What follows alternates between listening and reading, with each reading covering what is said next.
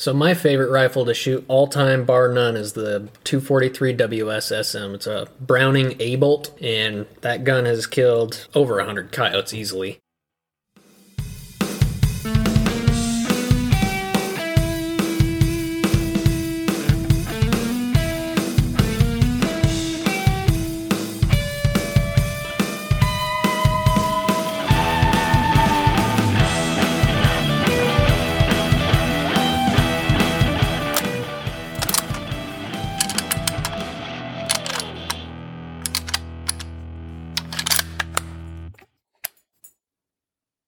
I'm your host, Gary Lewis. This is episode 34 of Ballistic Chronicles. So happy you could join us here in this third in our mini series on how to be a coyote hunter. We sip Frontier Roast coffee and talk to Camden Hammer about best coyote guns and calibers. We're going to cover this topic again, but it's a fun perspective from a dedicated predator caller. If you like Ballistic Chronicles and want to support the show, we're going to make it easy for you. If you like what you hear, you can sign up to support free speech and hunting and firearms content right here in the internet age. This is Ballistic Chronicles. We bring you stories about guns and hunting, about ammunition. We hold conversations here on the podcast. And if you like it, we invite you over to the other side, the premium side. As a premium supporter, you get access to the whole back catalog, members only big game calling episodes. We go deep into calling big game and we go deep into calling coyotes and bears and we will hold annual drawings for prizes too, just $5 a month. Just go to GaryLewisOutdoors.supercast.tech or click through in the show notes. Okay, back with Camden Hammer. You found Ballistic Chronicles. We talk rifles and ammunition and big game hunting in the West and predator hunting. And we're in the middle of this How to Be a Coyote Hunter mini series. And so I want to talk a little bit, Camden, about rifles and what you're looking for in a rifle and what you carry and we'll just kind of go down that road a little bit. What's your favorite caliber? So my favorite rifle to shoot all time, bar none, is the 243 WSSM. It's a Browning A-bolt, Mm-hmm. and that gun has killed over 100 coyotes easily. And I killed roughly 52 with it last year. Killed a couple others with different guns, but that is all time favorite gun, best shooting gun I've ever owned. Shot my best group ever with it.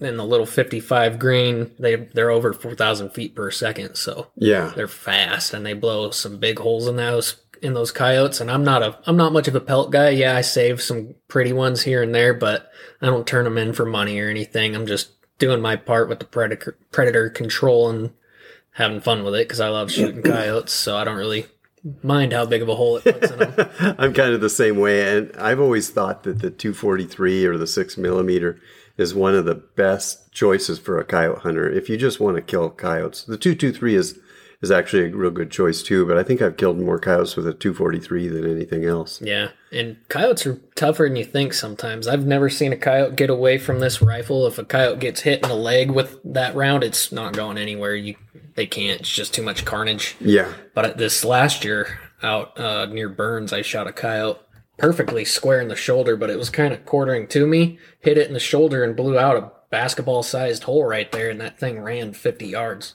They're tough. You know, when they get that adrenaline up, they are hard to stop. Yeah, absolutely. And that's what I found. If I miss them on the first shot, they're really hard to kill with the second one. I mean, I might hit them, but but they've got their adrenaline up at that point. Yep, absolutely.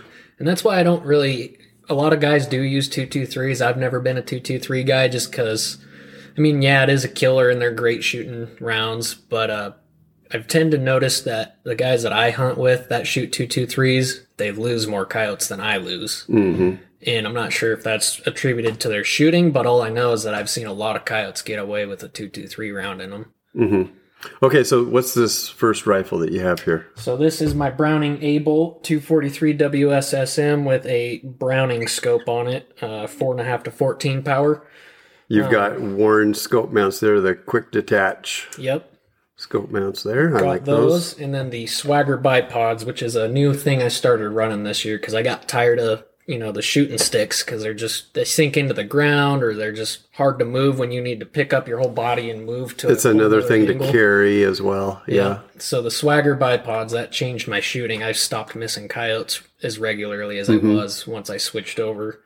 Um, and then it's got this is actually a Camden Hammer special paint job. Oh, I like that. So you put that on there yourself? Yep, this whole gun used to be just straight black. You did a really nice job Thank you. tricking that gun out. This here, this pattern, the kind of Sitka looking ish pattern, that's Yeah. a laundry bag. A was my stencil. laundry bag. Okay. Yep. And Yeah. then- So you laid that, you laid the laundry bag first, and then you you applied a base coat. Yep. Okay, to the whole rifle, which was and tan. and then you laid down the laundry bag, and then you sprayed in spots Yeah. on that laundry bag. Okay, that makes sense. And then we just free-handed like these black lines. We were just trying to make camo colors to break up any shine or shimmer off of this gun. Yeah. And then I'll eventually, once I can find the right size, I'll add a scope shade to kind of get rid of that scope glint hmm or, or the sunshine glint in the scope. And okay, so you took off this part of the scope on the objective,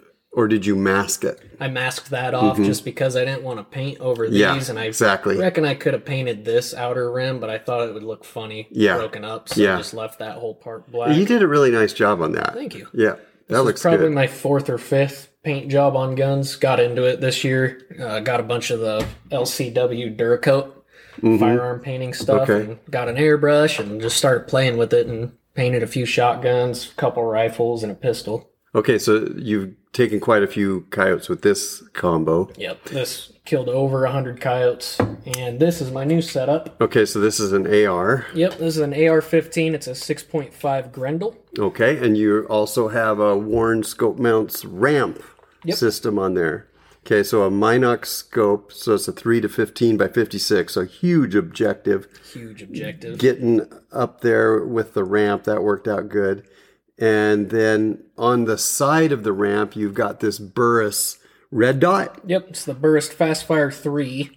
Um, and I did that because when it's mounted at 45 degrees, say you have a coyote out at 100 yards, well, you're going to shoot him with the scope on the rifle. Mm-hmm. If you have one under 100 yards, say 50 yards or less, or even 20 yards or less, once they start getting that close, it's hard to get on the scope, especially if you're zoomed in. Yeah. So all you do, tilt that thing out, and your red dot will be turned on by the time you start the call. Turn it off after everyone. Save Yeah. your batteries if you can remember.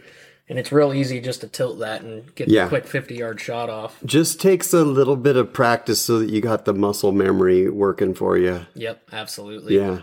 And eventually, all of these uh, are going to be suppressed. This one's suppressor ready, and I'm just waiting on the ATF to let me have my suppressor right Oh, now. Oh, good, good, good. And that'll change the coyote hunting world and makes you more apt to get doubles and triples on sets. Mm, that's true. And I think using a suppressor is just like being a good neighbor. You Yeah. know, it is so nice when you're shooting varmints next to somebody with a 223 or whatever and they have a 30 caliber can on the end of that. Yep, It's like listening to somebody shoot a Red Ryder BB gun. it's awesome. Yeah. Yeah, it changes the whole world.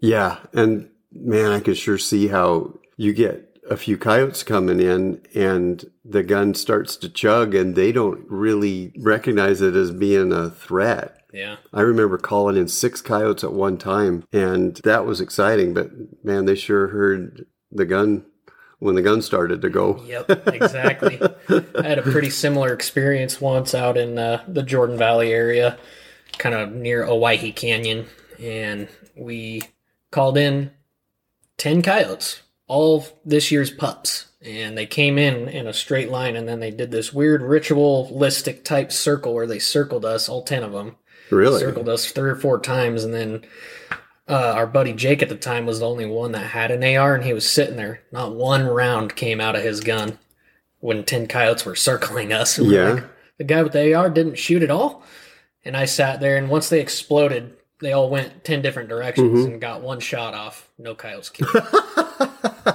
yep.